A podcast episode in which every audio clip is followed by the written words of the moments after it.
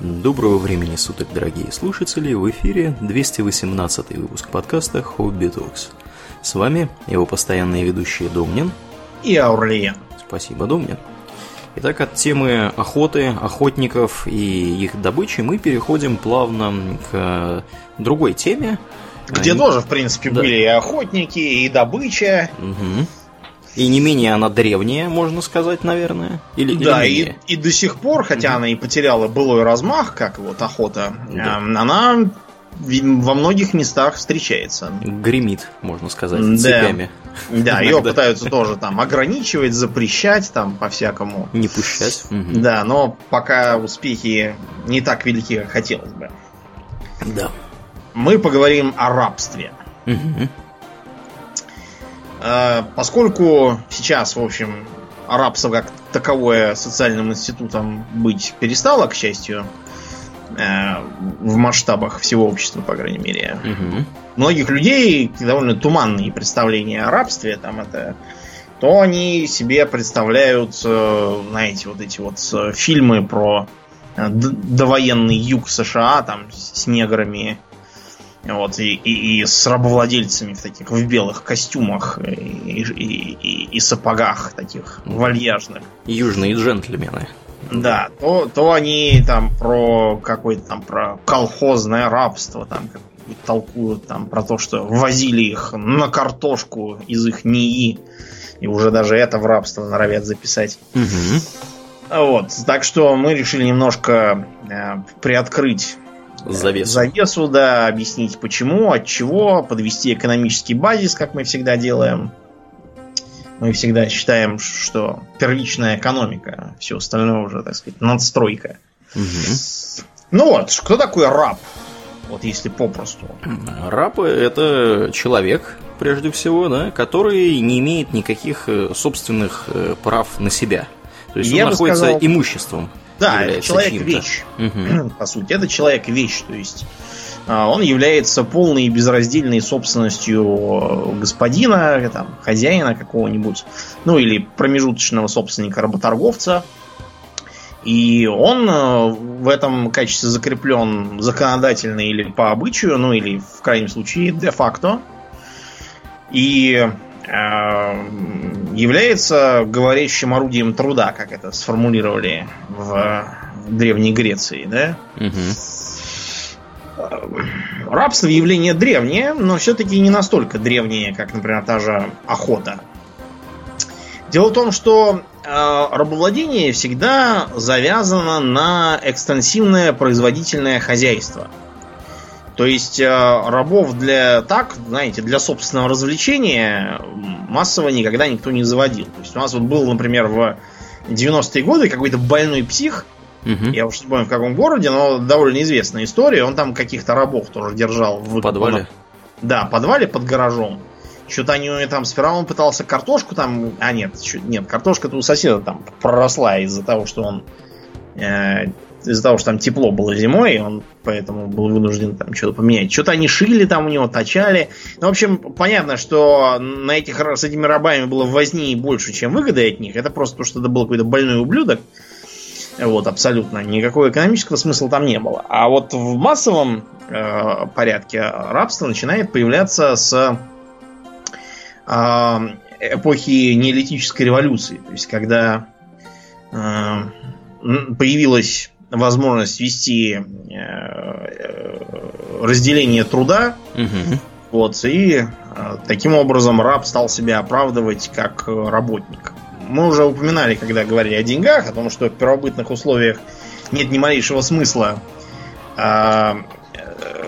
заниматься там торговлей и бартером, там, обменивать мясо на топор, потому что мясо лучше скушать, а топор ты себе сделаешь такой же на желудок. А вот, просто. Да, ну, все так производят, да, все для себя, и, в общем-то, себя, никакого да. обмена практически не, не случается. Да. Вот. И, и все, более того, все способны произвести только на себя.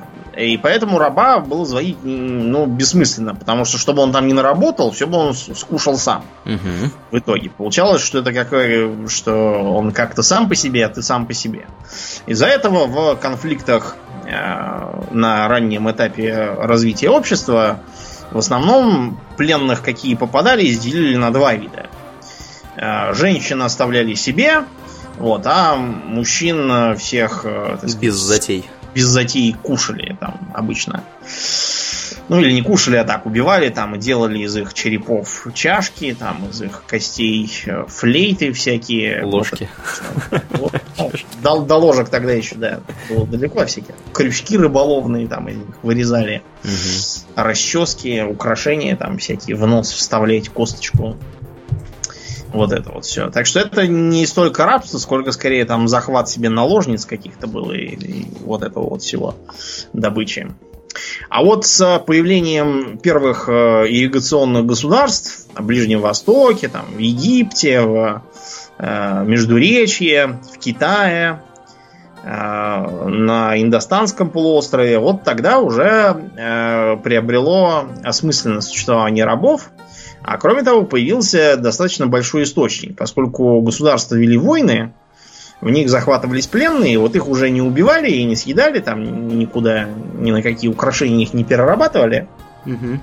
А вот, а вместо этого заставляли их работать на победителей. А, тогда это было еще не настолько организовано, то есть э, кто там кого схватил за шиворот и приволок себе домой, тот у него будет рабом. А, это так называемое патриархальное рабство, когда раб был скорее чем-то вроде домашней прислуги. Вот, то есть он э, помогал там по хозяйству, выпасал скот, вот это вот все.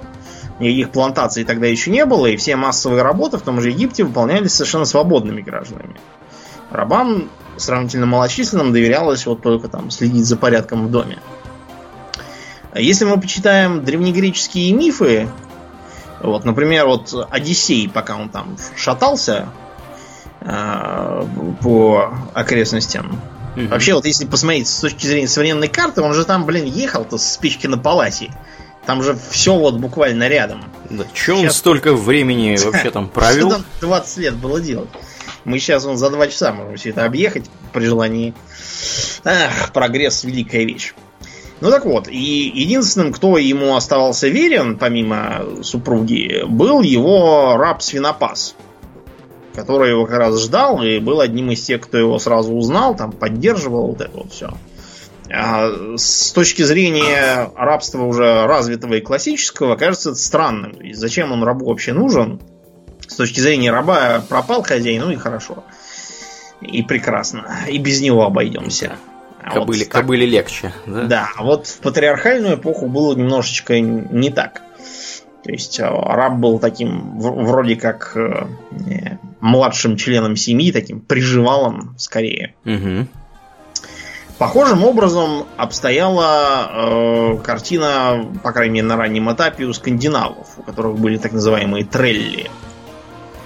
Да? Были. Вот. Обычно это тоже захваченные в плен, хотя Трелл мог э, сам, самопродаться или поступить в Треллы за счет невыплаченного долга. Тоже такое бывало. Но в основном это, конечно, захват э, пленных. В интернете вот я нашел чудесную строчку. Скандинавы были весьма демократичны в отношении треллов, не обращая внимания на национальность или религиозную принадлежность раба. То есть меня сразу такая картина, там такой Хус Карл Харальд говорит треллям, я строг, но я справедлив. У меня здесь нет расовой дискриминации. Мне плевать на англосаксов, на бретонцев, на франков и суоми. Вы все здесь одинаково никчемные. Как- как-то так было. Но при этом вот это вот патриархальное рабство, оно еще не давало полной собственности э, и распоряжения жизнью и смертью раба. То есть э, примеру, если рабыня рожала ребенка от свободного человека, то ребенок был совершенно свободен на все четыре стороны. И наоборот. Это у скандинавов. Да, это у скандинавов. Тут ну, надо, да, вообще... надо оговориться, да, что скандинавы, они, э, в принципе, такие были более э, попроще люди. Потому что товарищи, которые, например, там в Древнем Египте каком-нибудь, да, и всякие Э, прочие цивилизации, о которых мы вот еще, может быть, сейчас поговорим, там, конечно, такого беспорядка не было.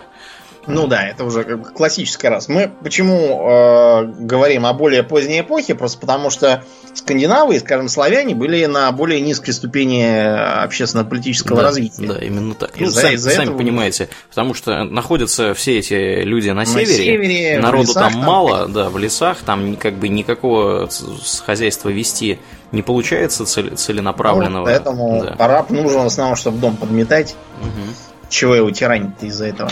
Да. Похожим было и у славян устроено рабство, то есть были такие холопы, да? Были. Э, вот это вот такой раб, э, наиболее, наиболее близкое к термину раб, слово именно холоп, потому что были разные там подвиды. Была такая вещь, как рядович, например. Рядович это человек, который заключал ряд, то есть подряжался, заключал договор о том, что он будет служить э, до, по определенный срок там или там до определенных условий э, в холопах де-факто. Угу. Были закупы. Те, кто брал купу, соответственно. Купа это займ, то есть это долговое рабство. Э, вместо процентов вот, выдавалось э, для, для раба вот такая вот работа вместо этого.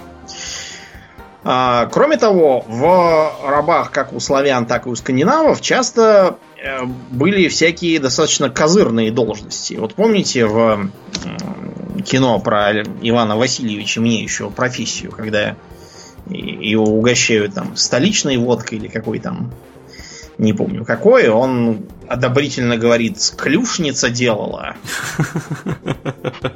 Ключники, тиуны, огнещане – это вот такие привилегированные слуги. А, они выполняли важную работу для бояр и князей. Вот, и за эта должность была именно вот арабской. Просто потому, что она связана с распоряжением хозяйством, так вот, э, чтобы не было соблазна положить половину хозяйства себе в карман в процессе хозяйствования, как это сейчас бывает, mm-hmm. обязательно должность занимал э, раб. Либо на время службы он мог просто уйти там через некоторое время, либо еще там как-нибудь. Но поскольку у раба нет никакой своей собственности, ему и воровать не было ни малейшего смысла. Зато, что интересно, за таких рабов были установлены очень большие штрафы из-за увечья и убийства, да. Угу. А, обратите, кстати, внимание, что русская правда, равно как и старые всякие германские и саксонские э, языческие законы, они не предусматривают такой вещи, как смертная казнь. То есть э, там написано в основном, что за, за такое это деяние штраф, за такое это другой штраф, за это третий штраф. А, там, правда, не написано, что за убийство князя обязательно казнят, но это просто потому, что это было... Очевидно, оч- совершенно, очевидно, для да, всех. А кроме того, там был такой упомянут э, момент, что если э, Тиун там или ключник или огнещанин был э, застукан у говяда или у коня, ну, то есть э, за воровством там скота, молока, вот все, то его надо было сразу же мочить на месте. Нечего нам тут распускать. Да, но вот если это исключение э, опустить, а также то, что де-факто не ограничивалась кровная месть, э, вот. Получается, что основным, основной мерой социальной защиты по старым языческим законам было как раз попадание в холопство к князю. Потому что если на тебя наложили там штраф 80 гривен, у тебя их наверняка нету. И все твое имущество 80 гривен не стоит. Следовательно, э, включаться будет твоя собственная э, стоимость как холопа, вот и будешь сидеть до старости в вечном холопстве. Станешь холоп обильный. Но это все достаточно примитивные формы, а настоящий расцвет рабства произошел в античности. Когда перешли к широкомасштабному специализированному сельскохозяйственному производству. Мы уже вам говорили, что вот те же греки, они там все, все быстро распределили. В Греции выращивали оливки и коз, а в Малой Азии там выращивали пшеницу, на Сицилии еще там чего-то делали, не знаю. Ну, в общем, греки разъехались тут же по всем островам. Угу. и окрестностям, побережьям, и стали вести оживленную торговлю. А на производствах у них часто работали э, рабы. А почему это было выгодно? Вот мы все привыкли, что говорят, там рабство невыгодно, рабство там непроизводительно, рабский труд неэффективен, рабский труд не мотивирован. Тем не менее, целая эпоха вот на рабском труде фактически держалась. В э, типичном полисе на одного гражданина было три раба. То есть э, население состояло на три четверти там, и, и из рабов, получается. Угу, угу. А, кстати, основ... одним из основных занятий гражданина было участвовать в политической жизни этого самого полиса. Они туда как на работу ходили, чуть ли да. не каждый день э, на, на, на этот совет на свой голосовать по разным вопросам. Там у них дебаты были и всякое такое. Да. Поэтому, собственно, кто-то должен был работать за них все это время. Да, ну вот, понимаете, они даже придумывали всякие специальные обоснования, ну, потому что было слишком очевидно, что на существование одного философа в длинных простынях вот, требовалось трое рабов. И они выдвинули такую мысль, что Значит, варвары, ну то есть не греки, они по своей сути годны только в рабство. И вообще, что рабство это как бы жребий, который выдают боги. А, сочиняли стихи, опять забыл, кто автор, но стихи как будто помню. Раб не родив, не принуть повелением строгим господин его там к чему-то. А, рабский жребий а, рабу избирая, добрую толику добродетелей Зевс в нем истребляет, что-то что вот такое. Ну, то есть, что как бы сидите и не чирикайте. Так, так надо. Да. такой порядок, так сказать, так уж самим Зевсом установлено, и волтерьянцы напрасно против этого говорят. А, при этом а, рабство было экономически ну, достаточно эффективным. Почему? Потому что это, во-первых, экстенсивное ведение хозяйства. Народу тогда было еще мало сравнительно, а свободного места было много. При этом у греков, что интересно, э, значительная часть рабов занималась ремеслом. Связано это было с тем, что для грека занятие земледелием это очень круто. Это почетно. Это вот для настоящего мужика. Кстати, у скандинавов было ровно то же самое. У них тоже было круто быть э, земледельцем. А, и вообще, потому, ну, понятно, почему у них мало было земли, которую Потому можно мало, было обрабатывать. Ну, как, как у греков, да. да. Мало, кто нахватал, тот и крутой. Тот и крутой мужик, да, да, да. Ну, да. А сидеть там сапоги шить, ну, вот раба можно посадить. Потом у греков еще вообще было такое презрение к всякому вот э, такому комнатному труду, э, лепки горшков, там говорилось, что мы там восхищаемся статуями Фидии и Поликлета, но если бы нам самим предложили стать Фидием или Поликлетом, мы бы с отвращением отказались. Потому что статуи, конечно, хороши, но это зашквар. Это зашквар быть ремесленником. А, часто бывало так, что рабов сдавали в аренду. То есть э, целенаправленно какой-нибудь рабовладелец подбирал себе рабов-специалистов в конкретной области, после чего на предприятие в окрестностях их сдавал за деньги. А, была также прослойка образованных рабов. То есть это мог быть, например, раб-педагог. Педагог с греческого переводится как?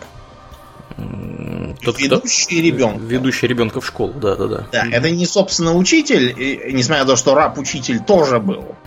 Тоже было довольно много. Это вот скорее такой старый, уже непригодный к тяжелой работе раб, который водит детей в школу. Из-за чего в первые годы советской власти было предложено вообще это слово выкинуть вместо этого называть э, учителей шкрабами. Крабами. Ш- школьными работниками. Ну, в общем, крабами быть они не захотели, а остались педагогами. Были всевозможные там э, писцы, э, всякие подневольные художники, а в Афинах была даже арабская полиция. Там было 30 государственных рабов с палками, которые ходили по улицам и смотрели за порядком. Бывали, впрочем, и такие, знаете, оброчные рабы, то есть, когда хозяин видел, что у данного конкретного раба гораздо лучше получается в свободном плавании зарабатывать деньги, Он его в это свободное плавание отправлял, а себе просто забирал определенную долю, чтобы его материально заинтересовать. Что, в принципе, это, логично. Да, это сказать. был прообраз э, далекий крепостного права будущего. А, кроме того, рабы были очень нужны женщинам. А, без раба женщина не могла выйти на улицу. Почему? Потому что, потому что нехорошо, так сказать, место там на кухне, в генике. Не пристало ей, да, в общем, выходить да, без сопровождения. За ней, да, раб там, ну и чтобы, чтобы было видно, что он не просто ее пасет, он нес там за ней табуретку. Угу. Чтобы она могла сесть посидеть. А, а я думал, он должен в случае чего отбиваться от каких-нибудь ну, вряд маньяков, насильников, там, эксгибиционистов и прочих. Там просто не совсем так было устроено. Вот сейчас нам всем нужны паспорта, чтобы в случае чего там можно было спросить вы, собственно, кто такой. Предъявить документы. И что вы здесь делаете. Сотрудникам да. правопорядка. Угу. Да, а в ту пору просто все, народу было мало, и все жили по трибам э, и в Риме тоже. То есть там все всех знали, и просто так припереться незамеченным было нельзя. И сейчас у нас тут никто никого не знает. Вот. В общем, э, кроме того, были всякие э, соглашения об экстрадиции рабов. Да ладно. Если рабы убегали там из Афин куда-нибудь Фивы, э, условно, то там их ловили и везли обратно. И наоборот. Ничего себе. Да, в общем, там надо было перед тем, как совершать дерзкий побег, изучить географию. Где там, да, экстрадиции нету, где там можно слинять и залечь на дно там, в Панаму. В, да, в Спарту в какую-нибудь. Из Спарты, интересно, выдавали в Афины? Сомневаюсь я. Не знаю, не знаю. Дело в том, что в Спартах, в Спарте рабов было еще больше. Но там, ну, там да. были не всем рабы, там были эти илоты, которые скорее крепостные, чем рабы. Но да. не важно. Ну, что интересно, современная литература, всякие документы о правах человека, они не делают разницы между крепостными и рабами. Ну, и, есть, в, да. в общем, во многих во многом с ними можно согласиться. Ну да, да. Постепенно, даже в классическую пору, по крайней мере в Греции, положение рабов несколько улучшалось. Ну, там это сильно зависело от города, потому что, например, про Сицилию рассказывали страшные э, какие-то э, рассказы про то, что там прямо а, адское тиранство, вот, и звери какие-то живут. В принципе, за тысячелетия ничего на Сицилии не поменялось. Все такие же отморозки как и были. Вот, а в Афинах, например, вводили всякие послабления. А, к примеру, нельзя было... Вот был такой обычай, что там, если раб ведет себя на улице невежливо с э, чужими людьми, там, не уступая, допустим, дорогу, то они не могут ему набить морду. Это было не столько потому, что рабов жалко, сколько потому, что в Афинах э, раба внешне было трудно э, отличить от просто гражданина. Был риск набить рыло совсем не тому, кому надо. Нельзя было безнаказанно раба убить. То есть его можно было отдать под специальный суд, а, но вот просто взять там, сказать, я тебя купил, я тебя и убью, и топором его по башке. Нет, этого нельзя. Кроме того, э, были всякие обычаи, защищавшие, например, право раба жениться. Некоторые праздники, в которые рабы могли бить баклуши, там, бухать. Им надо было... Меняться с хозяевами местами? Да, был, Сатурналей, да, по-моему? Был, да, такой шутовской праздник, когда рабы были господа, господа были рабы. Ну, ну там, есть... там обычно да. старались не зарываться, потому что завтра все обратно поменяется. Да, да, да. То есть, ну, вы, вы понимаете, да, что несмотря на то, что в эпоху античности рабство как институт существовало вполне себе, но тем не менее некоторые права, так сказать, у этих людей все-таки были. Нельзя сказать, что они прямо я не знаю, вообще находились. Совсем были. Да, вообще произвол какой-то, да. Ну, опять же, да, это зависит от места, это от да. конкретного угу. случая. Тут раз на раз не приходится, но в целом, да, были там всякие всякое такое. В Риме тоже э, работали под конец э, существования республики. В городе там чуть ли не одни рабы. Все весь плебс в основном ходил, орал, что хлеба и зрелищ, и ничего, ничего не делал. Вот, все только жили на обеспечении по талонам получали хлеб угу. и дилов. Работали рабы. Тогда же появился массовый рынок на рабов там с разными э, специальными навыками и умениями. Например, гладиаторы. Э, были устроены школы, которые там учили гладиаторов особых специальностей, всяких там секуторов, ретиариев, фракийцев, еще там кого-то, я все забываю. Мгм.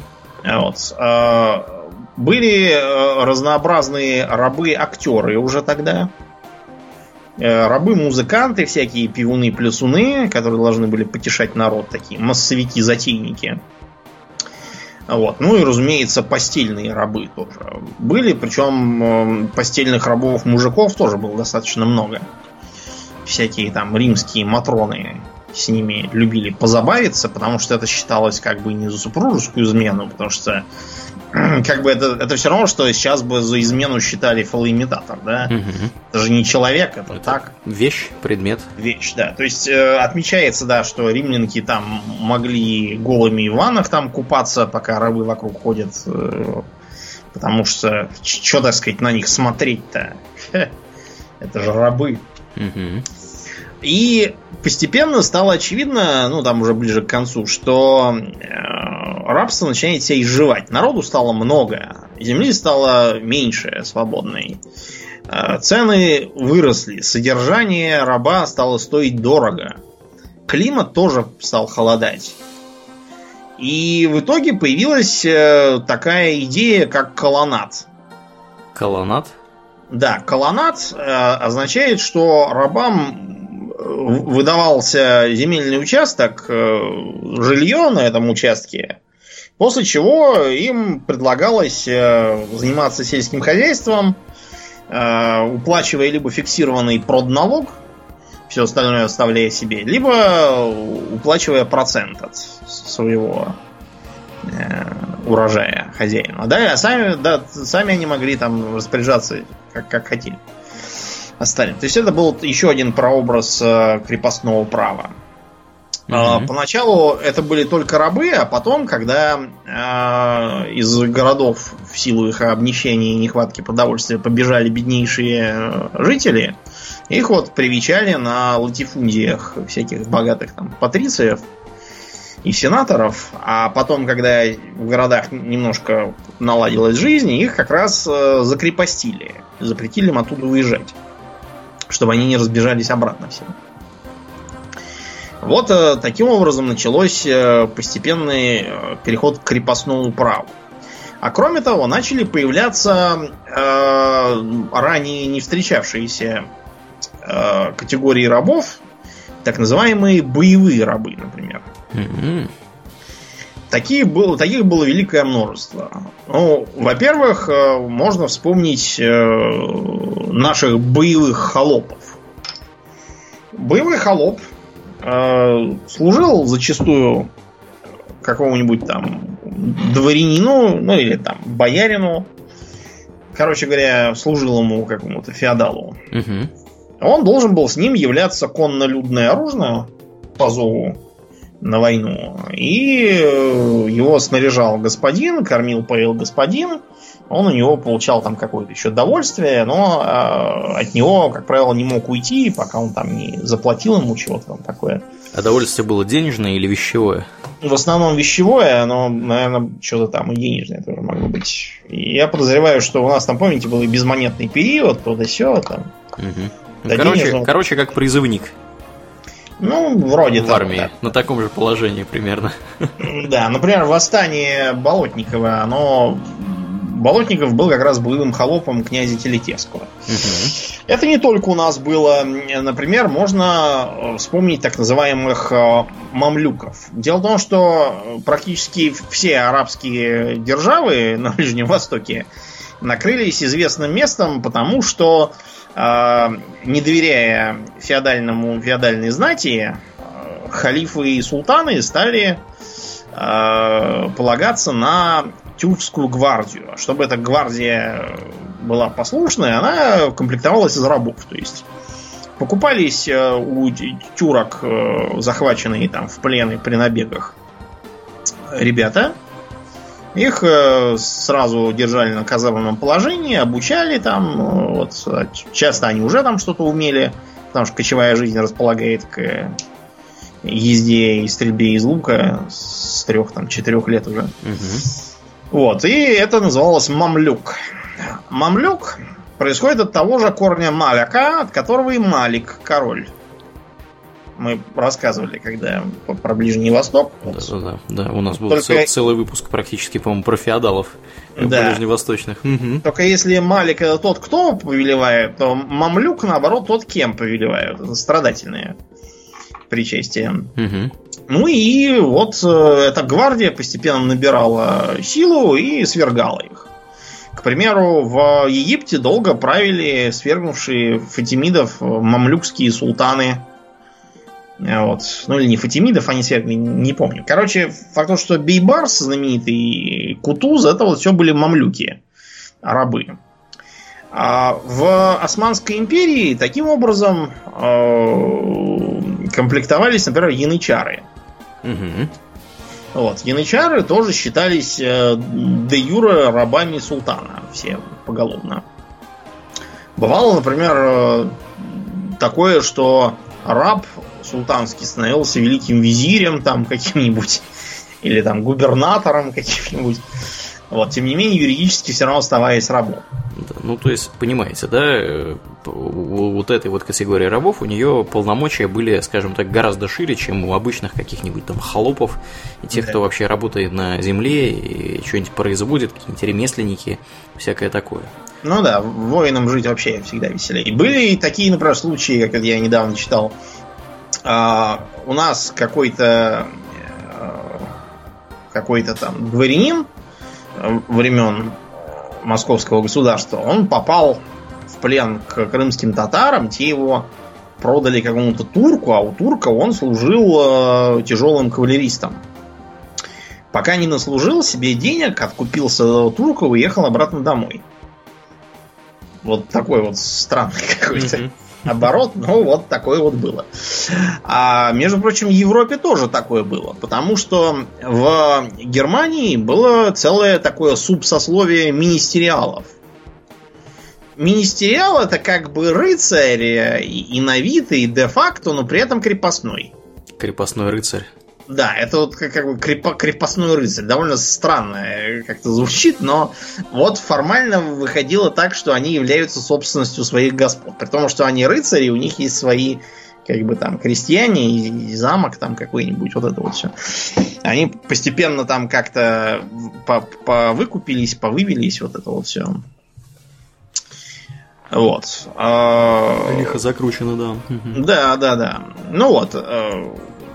Тем не менее, рабство в широком э, смысле стало как-то отходить, заменяясь на крепостное право. Но вот с крепостным правом там тоже все непросто. Потому что э, сейчас закон определяет крепостное право, в общем, тоже как рабство, но это все зависит от э, места, от периода исторического, от, э, не знаю, от других условий. Потому что, вот, скажем, в Скандинавии крепостное право как таковое не сложилось. Не сложилось по той же самой причине. Народу мало, земли мало, большого смысла в нем нету. Угу. Вот. И э, крестьяне были э, более-менее свободные. В Англии серьезные удары по крепостному праву нанесли там всякие восстания, крестьянские войны, э, прогресс в экономике, вот это вот все.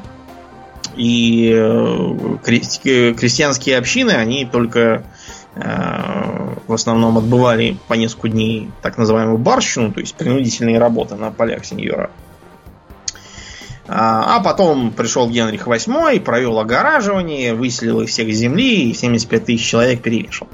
Но это, это уже не имеет отношения к рабству как таковому, да. а скорее к индустриализации. Прекрасно прекрасное продолжение. Я правильно вообще, Домнин, понимаю, что крепостное право, оно складывалось там, где народу было довольно-таки много, а земли было не супер много? И прокормиться с нее было трудно, потому да. что э, первоначально они в основном попадали в зависимость не потому, что там какой-то злой король взял и сказал, что вот теперь будете все крепостными, а как-то оно делалось само по себе. То есть э, не урожай, надо либо с голоду умереть, либо, значит, брать взаймы у местного магната там у какого-нибудь. Ну, поблизости у проживающего, да, да, да. да. Вот. Ну а потом, естественно, сами понимаете, когда население начинает плодиться, вот, всем нужно там сыновьям раздать по тапкам, вот, по куску земли. Вот. Чем больше народу, земли, земли-то больше не становится. Вот, поэтому при приросте населения у всех остается все меньше и меньше земли на руках которую можно обрабатывать, с которой можно кормиться. Ну и э, совершенно очевидно, что вот дальше все должно развиваться по сценарию, который описал Думнин. Если с земли невозможно прокормиться, нужно занимать у феодала. Вот, а дальше уже как бы вы должны феодалу, и вы фактически у него в, в долгу в вечном да. оказываетесь. И вот... Значит, угу. после этого оказывалось, что крестьян стало много, а земли у каждого из них мало, поэтому дело следующее. Феодал э, выдает каждому из них там дополнительные участки из своих территорий, угу. а за это они должны там э, три дня в неделю обрабатывать его поля, э, должны, э, допустим, нести повинности по заготовке строевого леса, там, копанию глины для кирпичей, вот, должны поставлять ему, скажем, лодки. Э, каждый год там с дома по лодке, потому что э, лодки были важной частью дохода, перевозка через Э, принадлежащие ему реки, стоило денег. Вот он на этих лодках зарабатывал. А мостов ну, много не было. Надо а зачем? Зачем надо мостов? Угу. Вот. И таким образом получалось, что они от него зависят, и если, если бы не он, то их бы просто и, и не было никаких. Также происходило у нас э, в России. То есть там первоначально у нас были всякие э, права, свободы и обычаи, то есть что можно было там, перейти к другому помещику, уплатив пожилое. Потом, помимо этого пожилого, надо было еще э, дожидаться Юрьева дня. Потом ввели какие-то заповедные лета, угу. в которые не, нельзя было переходить. Потом вообще запретили переходить. А потом, да, вот тебе бабушка и Юрьев день. Да, оттуда пошла, оттуда это, да, пословица, да, так что... Это, как знаешь, мне напоминает э, современной пенсионной системы в Российской Федерации, когда была накопительная часть, потом э, ввели, заморозили, значит, эту накопительную часть, вот, я жду вот с нетерпением, когда ее, наконец, отменят вообще к ядрене фени, потому что аналогия ровно та же самая. Да, за ненадобностью. Вот. А, но Несмотря на то, что рабство классическое потеряло смысл в средние века, гражданин Колумб сплавал на поиски Индии, нашел совсем другое место, и началась колонизация Америки. И в Америке повторилась та же самая история, что была в классическую эпоху. То есть большие территории, э, осмысленное ведение экстенсивного хозяйства. При этом, несмотря на то, что в Европе уже достаточно сильно продвинулась агротехника, всякие там железный плуг на колесах, всякие там трехполье, всякий там севооборот, селекция там какая-то уже велась. То есть все это требовало определенного э, определенных умений, и надо было, чтобы это был именно вот крестьянин профессиональный грубо говоря, они пойманы вчера какой-то не весь кто. Недотепа, который, да. если его на землю посадить, с голоду помрет на ней. Просто, да. А тут э, сахарный тростник, берешь ножик, рубишь тростник, несешь в охапках. Все просто.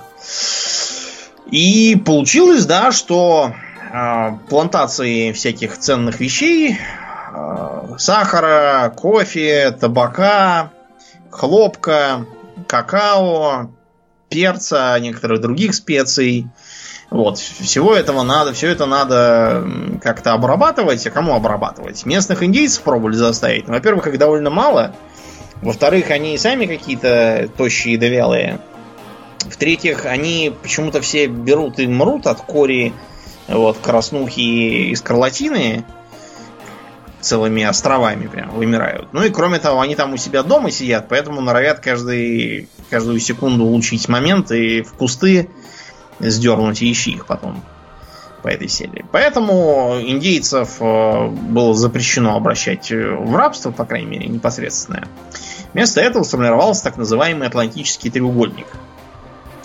Из-за европейских стран, нагрузившись промтоварами, всякими там топорами, пилами, гвоздями и прочими делами, огнестрельным оружием в том числе, э, зеркалами, бусами, огненной водой. Мгм, да, вот Корабли да, шли в государство Западной Африки.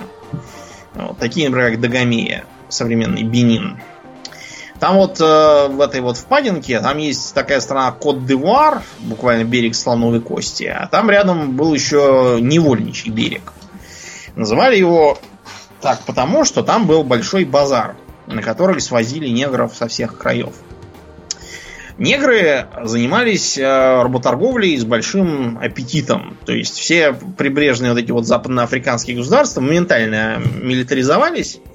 Вот, и стали ходить в походы вглубь континента, там всех хватать, тащить и продавать э, За огненную воду и бусы. Да, бывание, да, что огненная вода очень вкусная есть, да. А в обмен на вот, да, промтовары. Корабли с рабами везлись в Новый Свет. Разумеется, там эти рабы по дороге кто-то дох, кто-то там выкинуться успевал, кто-то еще чего-то там доезжал хорошо, если каждый третий, но все равно там их продавали за такие деньги, что даже если каждый пятый доезжал, все равно было бы выгодно.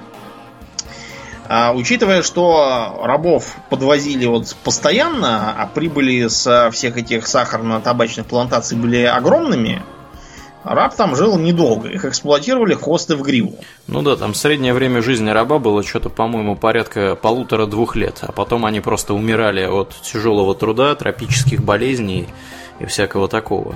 Да. Ну, Сами понимаете, когда у вас рабочая сила вбывает с таким э, жутким, с такой жуткой скоростью, вам нужно подвозить ее все, все больше и больше. Да, ну и сохранить вот темпы производства. Сгрузив рабов, э, загружаемся, соответственно, сахаром, табаком и прочим, везем все это в Европу. Там, опять же, с огромной прибылью продаем. Смыть, повторить.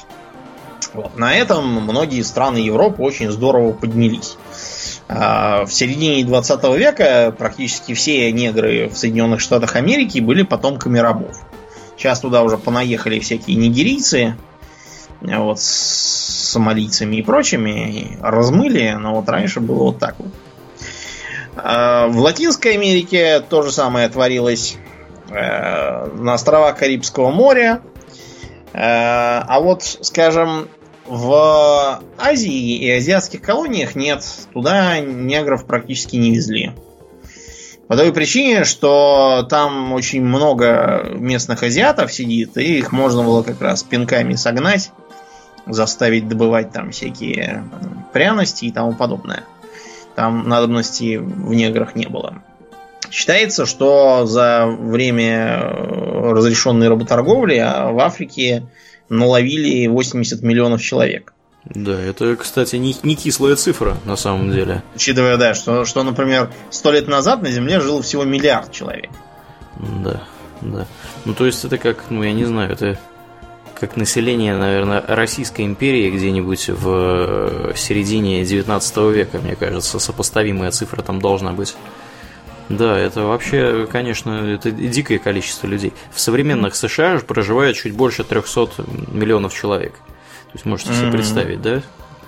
Да, да, круто. Мгм. Ну вот. В то же время да, кое-какие рабы даже попадали в некоторые страны Европы, но это в основном была Португалия, вот, э, Испания, часть там была во Франции даже. Мгм. Вот, и даже у нас на территории, вот рядом, на территории Абхазии был арабский базар. Его сравнительно поздно разогнали, когда Грузию присоединяли. И до сих пор в Абхазии живут негры. Лихо. Потомки вот, да, тех, тех самых. Их довольно много. Ну, а, а один негр у нас, он даже был в поэтах там, Ходил. да, э- рифмовал. Ну, о, он же не совсем негр был. он был Ну да, он был, это потомком. его прадедушка был чистый негр, да. Но прадедушка был тоже хорошо устроен в генералах, в каких-то генерал-адмиралах. Мгм. Сам был крупным помещиком, тоже владел крепостными. Вот. А при этом ра- работорговля уже к 18 веку стала вызывать э, некоторое отвращение в э, цивилизованной, так сказать, в цивилизованной среде. Вот, и стали призывать к его там отмене, ограничению, вот этому вот всему. Причем само рабство отменить обычно не призывали, а призывали отменить именно работорговлю. А поскольку в 18 веке в Англии, передовой державе той поры, пошла промышленная революция, а к концу века у них еще и отвалилась э, большая головная боль, которую надо было снабжать рабами, Угу. То есть США, да, англичане в первую голову взяли и запретили работорговлю, вот и рабство вообще у себя. Э, не потому, что они такие продвинутые и гуманные, просто потому, что экономический смысл для них это уже потеряло. Ну и можно а вот для, насолить. Да, для их конкурентов не потеряло еще. Вот они, да, пытались таким образом насолить всем. Между прочим, э, отечественный двор тоже был, э, я имею в виду царский, был э, еще со времен Екатерины горячим поборником запрета рабовладения, там, рабства негров и всего такого. Да. При этом то, что самих крепостные сидят, да. Да, на таком же положении, вот, как-то удивительно, да, пролетало мимо них. Ну, вроде как, знаете, в начальство АвтоВАЗа ездит на Мерседесах и, и, не может понять, при чем тут вообще его работа. Угу. Вот. Да. А в это время, да, как раз э, при Екатерине у нас запретили крепостным жаловаться на помещиков. Помещикам дали манифест о вольности дворянства, от чего они моментально перестали служить. До этого у них была обязательная служба. Э, с которой нельзя было уволиться там, и, там не пойти на нее. Да. Надо было обязательно либо на гражданскую, либо вот на войну идти служить офицера. Пока не выйдешь на пенсию по старости, по инвалидности. Вот это вот все. При Екатерине все это отменили, дворянство немедленно разложилось. Потому что делать ему было нечего, и оно стало как бы заниматься чем могло. Да. Кто там охотой, кто там по балам по всяким стал тусить. Ну да, все это выжимали деньги на все это с своих крепостных. Значит, при этом э, были всякие другие развлечения. Например, была такая вещь, как крепостные театры. То есть э, устраивался такой театр, куда сгонялись в принудительном порядке симпатичные с точки зрения э, барина крестьянские дети. Значит, их э, всякие французские учителя хореографии и пения там быстренько экзаменовали. Э, вот тех, которые петь не способны, отправляли обратно с э, формулировкой «не шантропа», из-за чего их обидно дразнили шантропой угу. В селе. До сих пор словцо осталось. А те, кто был способен, вот они должны были представлять там всякие сценки, разыгрывать всякие комедии и трагедии. А, уровень у этого в большинстве случаев был примерно как у, не знаю, у Enjoy Movies, вот примерно как были фильмы. Вот, примерно вот такие были и спектакли. Э, на них э, хозяин свозил всяких своих соседей, чтобы похвастаться, мол, вон какие там у меня. За всякие там ошибки, ляпы, оговорки там, разумеется, всех э, били нещадно палками. Вот. Это, знаете, было еще хорошо, потому что другие помещики устраивали себе гарем. Это называлось сираль тогда, значит, а, а крестьянки, которых там держали, э, назывались сиральками. Вот, чтобы, чтобы не говорить э, постельными холопками там какими да? да. Иностранным словом. Короче, сексуальное рабство, по сути. Да, а сам, самое обыкновенное. Это теоретически было запрещено, но практически на это было всем наплевать. Поэтому все делалось таким... Или, например, устраивались там всякие балы, а э, вот хорошо бы, знаете, иметь как в Петергофе, чтобы там всякие были скульптуры, всякие там Гераклы, и эти самые Афродиты там чего-то позируют мраморные. Но, увы, ах, мрамора нет и скульпторов нет. Берем э, крепостных, и вот ставим их позировать в голом виде на постаментах во дворе. Или вот, э, например, был такой у нас просветитель Новиков. Он, по-моему, то ли при Екатерине, то ли уже при Павле успел. Наверное, наверное Новиков. Нет, Извините. он именно Новиков. Новиков? Окей, да. окей. А, И, короче говоря, он успел посидеть, и там с ним пошел его верный какой-то холоп тоже с ним сидеть. Поэтому он, когда его выпустили, даже этого холопа посадил с собой обедать. Неслыханная была продвинутость. Но вот потом как-то взял его и продал, потому что деньги были нужны, предлагали хорошую сумму, вот так и и вышло. Да, сложились дупли, как говорит один мой коллега бывший. Да, ну или, например, э, вот э, продажа, да, там всякие а, объявления в газетах, когда там писали, что, значит, э, продает нам мальчик Степан Лак, записанный за отцом его за сумму 100 рублей серебром. Там, э, дворовую девку с малолетним ее сыном за 50 рублей серебром. Эм, за... Господи, какой шрифт был убогий в те времена. Дворовую девку Анну Евстафьевну, дочь Цуцуренкову, записанную по восьмой ревизии, или ничего не поймешь, по городу Киеву за 150 рублей. Ну, то есть там бывало так, что э, вызывался управляющий, ему говорили, что э, барыня собирается в Москву, нужны деньги, там, проедься, налови лишних детей, там их что-то развелось тут по улицам. Вот, все продадим, как раз вот будут деньги. Потому что, потому что вот так, так надо. Ну и в таком примерно виде существовали люди вплоть до 861 года. Там были, конечно, разные попытки э, улучшать их житье путем запрета продажи с молотка. Вот, и публиковать в газетах, поэтому в газетах там писали, что они не, не продаются, а отдаются в услужение. Там запрещали продавать отдельно детей и матерей, но, в общем, это все тоже соблюдалось постольку-постольку.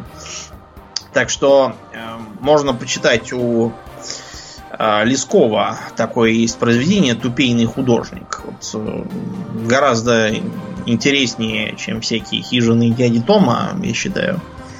С сразу проникнитесь отвращением к э, всему этому рабству. Или был, например, такой эпизод с парикмахером одной из Салтыковых. Не той, которая Дарья Салтыковой совсем мразь, а такой, знаете, мразотки попроще. У нее, в общем, был крепостной парикмахер, очень хороший, который помогал всячески маскировать э, то, что она плешивеет. Mm-hmm.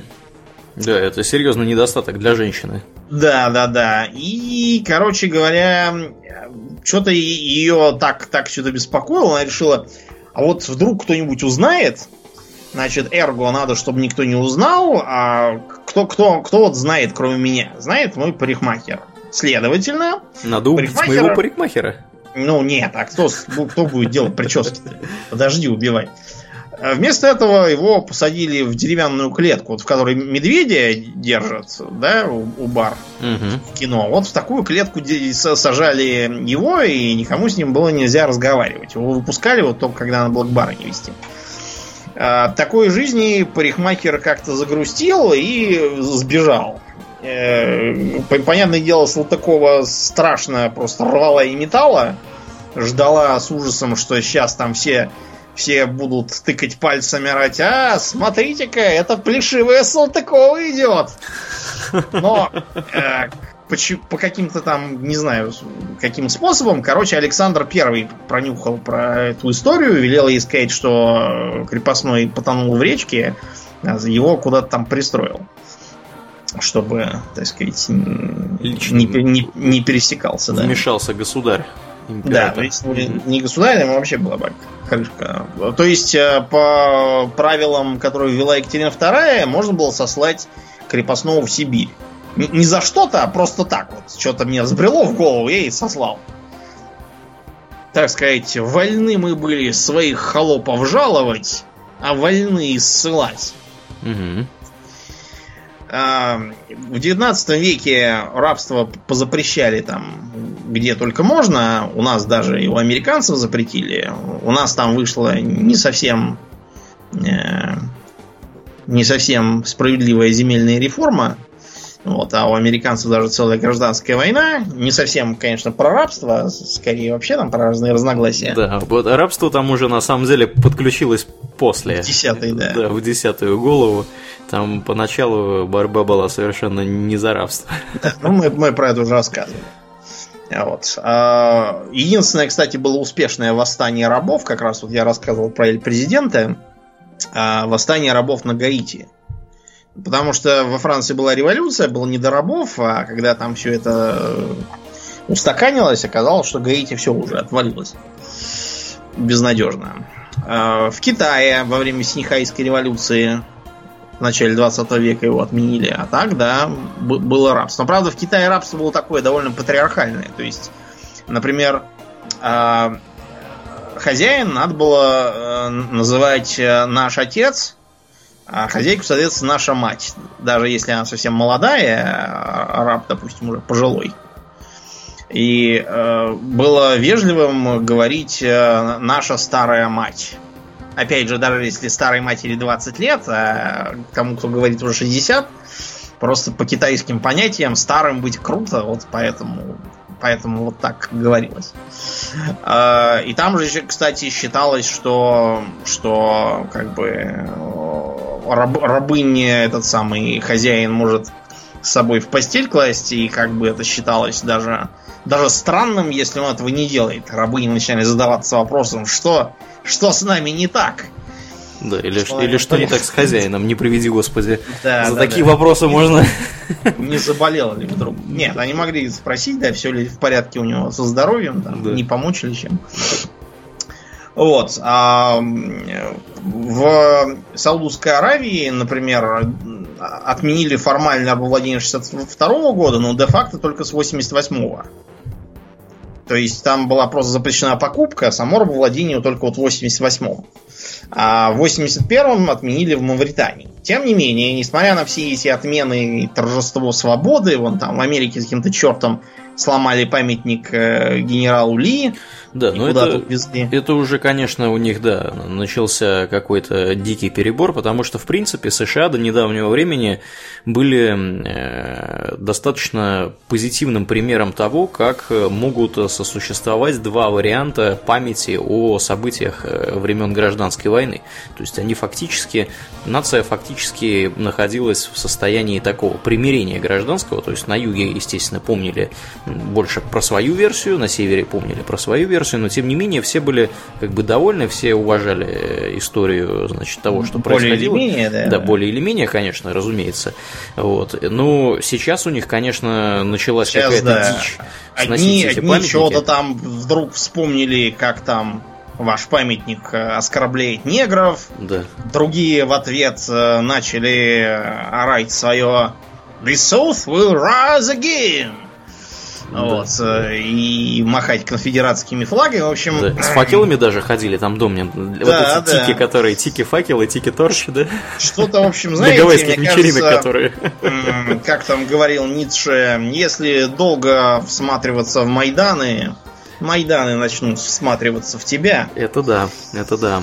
Так что, ну, в общем, будем надеяться, что они все-таки Разберутся. умнеют, да, и и не будут, не будут скатываться в такие Так вот, вещи. да, несмотря на все эти похвальные мероприятия, э, до сих пор ситуация с рабством сейчас, в 21 веке, остается напряженной. Очень напряженный в некоторых местах, да. Да. Э, причина номер раз. Это э, отсталые всякие регионы, в которых просто вот так сложилось, и, и попробуй его, так сказать, разложи. Мгм. Простой пример этого случая это Мавритания. Значит, в Мавритании живет э, где-то процентов 80 э, мавров, собственно, то есть арабов. А 20% это негры, которые уже черт знает там когда, еще там их далекие предки, были пойманы и обращены в рабство. У арабов это вообще историческая такая фишка. Они негров считают за гнусных чурок, которых можно порабощать за, за нелюдей. Набегать на них, да, и Да, да, да. их в рабство. Негр по-арабски будет зиндж. Вот это что такое, типа нигер. Такое вот. словцо. Э, Можно как раз почитать про восстание Зинджи, которое было в Багдаде, в Багдадском регионе, и совершенно похоронило багдадский халифат. Вот. И примерно вот такая, такие же вот Зинджи в Мавритании сейчас сидят. При этом э, сказать, что э, а- они там как-то, не знаю, там бунтуют, бушуют, нельзя. Э, Вот э, там есть э, такая организация, борющаяся с рабством, во главе с бывшим рабовладельцем, кстати, который решил, что же это я делаю-то. Да, как так-то. Э, Так вот, он, э, когда стал своих освобождать, обнаружил, что они совершенно не хотят освобождаться никуда. И говорят, а, а- а как это освобождаться? А зачем? А мы не Что, хотим. что- мы делать-то будем? Да, куда нам деваться? То есть, э, даже учитывая, что его запретили, все равно эти самые харатины продолжают сидеть у своих же хозяев на подворье, там, подметать дворы и носить воду. Потому что отменить-то легко, а дальше куда девать? В, США, между прочим, было после войны примерно то же самое. То есть негры частью понаехали э, на север и там стали работать на фабриках вместе с ирландцами Мгм. такими же презренными чурками на тот момент. Что, кстати, вызвало сразу жуткое недовольство. У последних. Мол, Да. Ну, и не, и не только у англосаксов тоже. То есть, что это? Ну, воевали пять лет, а они, они вместо того, чтобы куда-нибудь там в Африку выселиться сами, они зачем-то сюда приехали. They took our jobs. Да, They да, took да. our вот jobs. Да, А другие так и оставались, да, с э, своими хозяевами и продолжали там им подметать полы и тому подобное. И- или вот можно, я в Париже когда был, даешь подъезд, там негр. Там, э, в гостиницу заселился, приходят негритянки в характерных чепчиках и пылесосят ковры. Вот. То За, есть за- на поехал, таком обслуживающего персонала позициях. да, поехал на метро, заходит какая-то поездная бригада, начинает снимать показания с э, приборов в вагонах. Тоже все поголовно негры. Ну, этому может быть, Домнин, конечно, и другое объяснение. Например, в Стокгольме картина ровно та же самая. Люди, которые там метут улицы, ходят с пылесосами по улице и бычки, значит, сигаретные, засасывают в этот пылесос, они тоже в основном выходцы из африканских стран. И объяснение этому очень простое. Чаще всего это просто очень низкооплачиваемая работа. Э, Вот. беж- Беженцы и выходцы из африканских стран, они, не имея особых навыков и зачастую довольно скверно Круглое катить, Да. квадратное тащить. Скверно зная язык, например, они могут заниматься вот только такой низкооплачиваемой, несложной работой, что, собственно, вот эту нишу они и занимают. Ну Да. вот, да. Так же и Ну, во то есть так же, так же, да, как в Москве у нас Ну все, да. все метения дворов возложены на граждан Средней Азии. Ну да, да. Вот. А при этом мы перешли ко второму случаю современного де-факто рабства, вызванного, как ни странно, глобализацией. Глобализация э, приводит к массовым миграциям рабочей силы, а также там к вспышкам или наоборот э, угасанию рабочих мест в таком-то регионе. Мгм.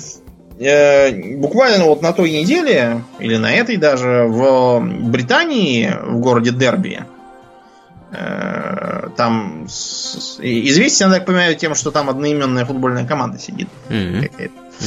Э, Там накрыли банду литовцев.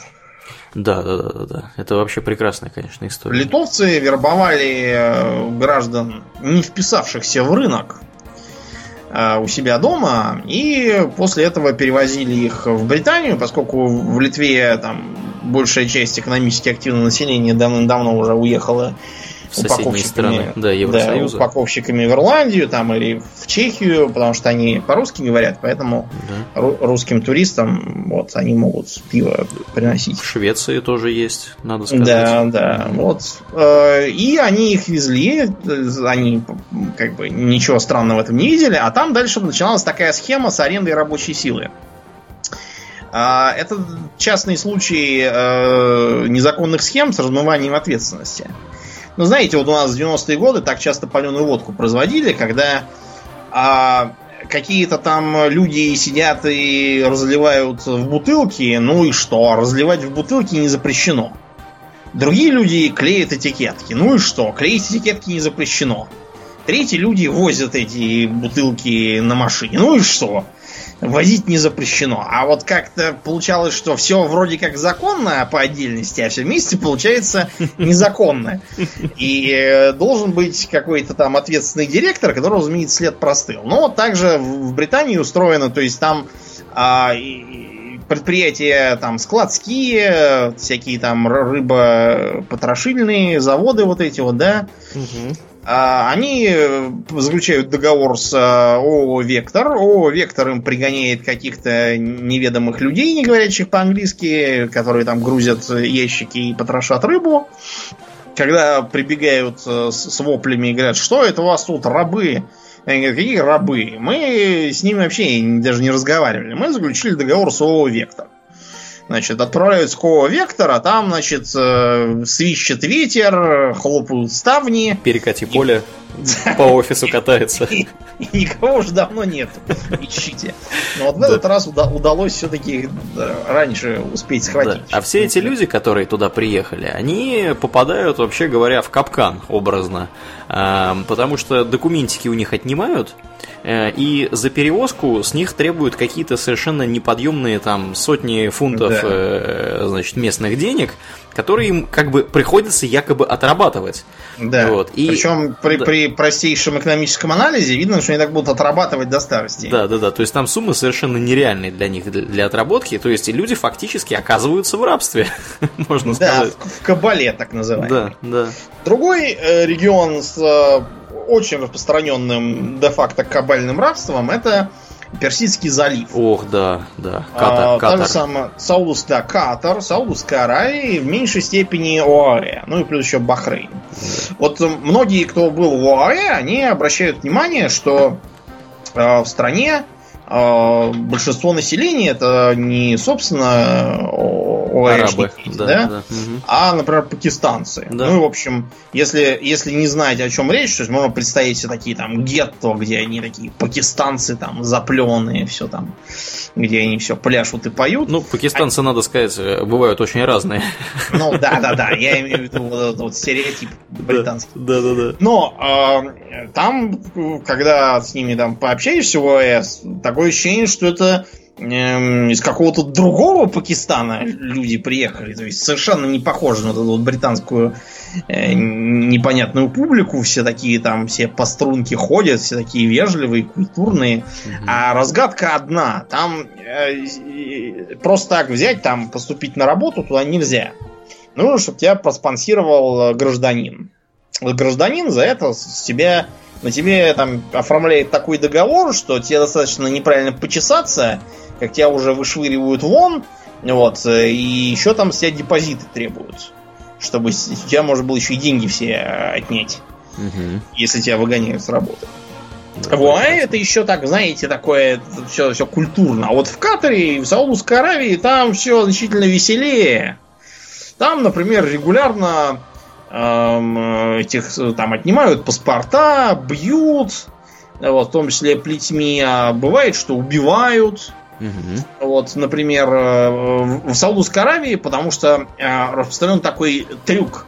Значит, если э, комитеты по поощрению благоде... добродетелей и запрещению порока имеют там какие-то... Да, там та так называется религиозная полиция за все хорошее и против всего плохого. Да.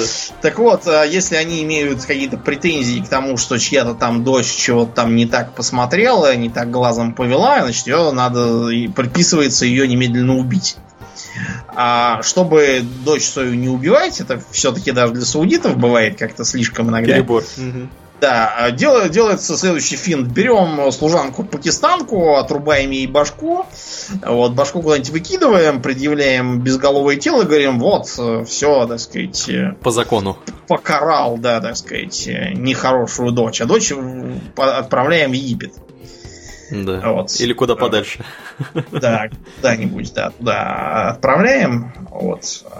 И вот таким образом там вот и существует. А в Катаре а вот там как раз чемпионат мира. Да, да, да. Это, кстати, вызывает изрядный бадхерт у цивилизованного человечества. И тут шведы периодически разражаются гневными тирадами на эту тему, потому что э, при строительстве э, этих всяких футбольных стадионов, которые готовятся к чемпионату мира по футболу, там э, люди мрут тысячами просто. Ну да, то есть там, потому что они работают без всяких средств защиты, без мер элементарной безопасности, без медицинской помощи. Вот, поэтому, да, к Катору предъявляются серьезные претензии, и даже там, что, что надо отобрать у него этот самый чемпионат, потому что не может чемпионат проходить такой негодной на стране. Кость, на костях фактически чемпионат. Да, да, вот. Но ничего, конечно, их там не отнимут никуда. Вот, и пока что конца и краю вот этому вот э, де-факто рабству и торговле людьми не видно, а потому что во многих местах нет работы, в других местах работа есть, но при этом вот есть возможность завести каких-то малограмотных и совершенно не ориентирующихся в твоей стране людей, которые будут за копейки э, тебе там все это делать. При этом часто еще и обманывают там по-разному, э, не платят или там платят совсем не то, чего обещали. Угу. Вот пока не прекратится Э, вот это вот э, экономическое неравноправие, когда там одни регионы де-факто высасывают людей из других, так оно и будет продолжаться. Да. Увы и ах. Да, отдельной, отдельной темой стоит э, так называемое сексуальное рабство, да. которое сейчас попадает в публика тоже в разных странах, в том числе в цивилизованной, казалось бы, Европе. Вот, как уже Домнин вот рассказал нам схему замечательную с некоторыми литовскими товарищами, ровно такая же схема, вот я читал буквально неделю назад, была организована, по-моему, то ли чехом каким-то, то ли какими-то гражданами Украины или еще что-то такое. В общем, э, там тоже система достаточно незамысловатая. Предлагается работа для молодых девушек mm-hmm. в какой-нибудь цивилизованной стране Европы. Причем там разные бывают варианты. Иногда это просто там, я не знаю, сидеть с детьми, иногда там открыто пишут, что, мол, будет, э, значит, какая-то сексуальная составляющая. И, соответственно, набирается публика в не самых цивилизованных, скажем так, странах Восточной Европы. Э, в той же самой Украине, э, в Литве, в отчасти, может быть, в Польше, в Венгрии, и, ну, в общем, вы поняли, да, вот в этих вот государствах такого вот порядка. Ну, а дальше вот по схеме, описанной Домнином, то есть девушки туда приезжают, у них отбирают документы, вот, кого-то там каким-нибудь, э, скажем так, выходцам с Ближнего Востока э, в жены продают, э, в общем, 101 Да, да, это творится, творится какой-то, какая-то дичь, скажем mm. прямо. Вот. И конца и края этому не видно. Это, и это в Европе. Я уже говор, не, не говорю ничего по поводу Африки. Вот в Турции тоже вроде бы как происходит что-то этакое. Ну, в арабских странах там как бы уже да. бессмысленно разговаривать. То есть, казалось бы, да, мы живем в 21 веке, а вот такие безобразия продолжают, продолжают происходить. Да. я недавно, кстати, читал про откровение какой-то тетки, которая, значит, пока с детства помнит, что у них жила филиппинская рабыня, тетка-американка из Калифорнии. Mm-hmm. Вот, она у них была, да, де-факто в рабстве, там, без документов, не выпускали ее из дома и по морде еще били. Она, она в детстве думала, что так и надо, все правильно делают. Вот, и только сейчас уже выросла и поняла, какая же, блин, чертовщина происходила у нее в доме, и какая у нее, оказывается, семья-то на самом деле. Да, да. Так что да, чего уж тут спрашивать с Азии там, и Африки и всякой. Да. В общем, мы будем выражать надежду, во-первых, на э, то, что все-таки рабство уйдет в прошлое. Во-вторых, мы всем э, напоминаем быть бдительными и не вестись на всякие разводки, не ехать там никуда на какие-то сказочные Заработки э, при Да, заработки, да. Потому что, ну, в лучшем случае там с вас просто возьмут какие-нибудь деньги на якобы э, оформлении документов и испаряться, в худшем вы да, поедете, окажетесь в, в де-факто рабстве, будете сидеть в Зиндане в каком-нибудь. Да. Вот. В Италии, кстати, еще говорят, на э, всяких мусорных свалках тоже там всякие свозятся. М-м. Так что, ну, это все-таки Италия, там, На как, как я уже свалках, да, рассказывал, много да, чего происходит интересного. интересно, да. Ну вот, поэтому, да, будьте здоровы, не, не покупайте рабов у нелицензированных продавцов, потому что на них не будет гарантии. Вот. Да уж. Ну что, и на этой оптимистической ноте будем Да, будем заканчивать. подбивать бабки. Организационная часть, как и обычно, на этой неделе мы, как всегда, благодарны всем нашим подписчикам на Патреоне, а в особенности Константину, который представился просто Константином, Виталию из Канады, Евгению Юркину, а, комраду по имени Fresh Beer, хорошее у него имя, Замечательно, да. да, и комраду по имени Кузен 2К, вот, который, я не знаю, что 2К у него означает, 2K такой у него конце. 2K, да. Да, Может, он, он кузен э, 2K Games? может быть. Если, если ты нас слушаешь, дорогой кузен 2K, напиши нам, По- чей, ты кузен. Да, нам, нам любопытно стало. Да, спасибо вам огромное, ребята. Э, Если вы нас слушаете в iTunes, мы напоминаем, что было бы круто, если бы вы сходили и поставили оценку нашему подкасту, потому что это позволит э, найти подкаст другим людям и расширить его аудиторию, что всегда хорошо и правильно. Да, ну и на сегодня у нас все. Я напоминаю, что вы слушали 218 выпуск подкаста Хобби Токс, а с вами были его постоянные ведущие Домнин. И Аурлиен. Спасибо, Домнин. Всего хорошего, друзья. Пока.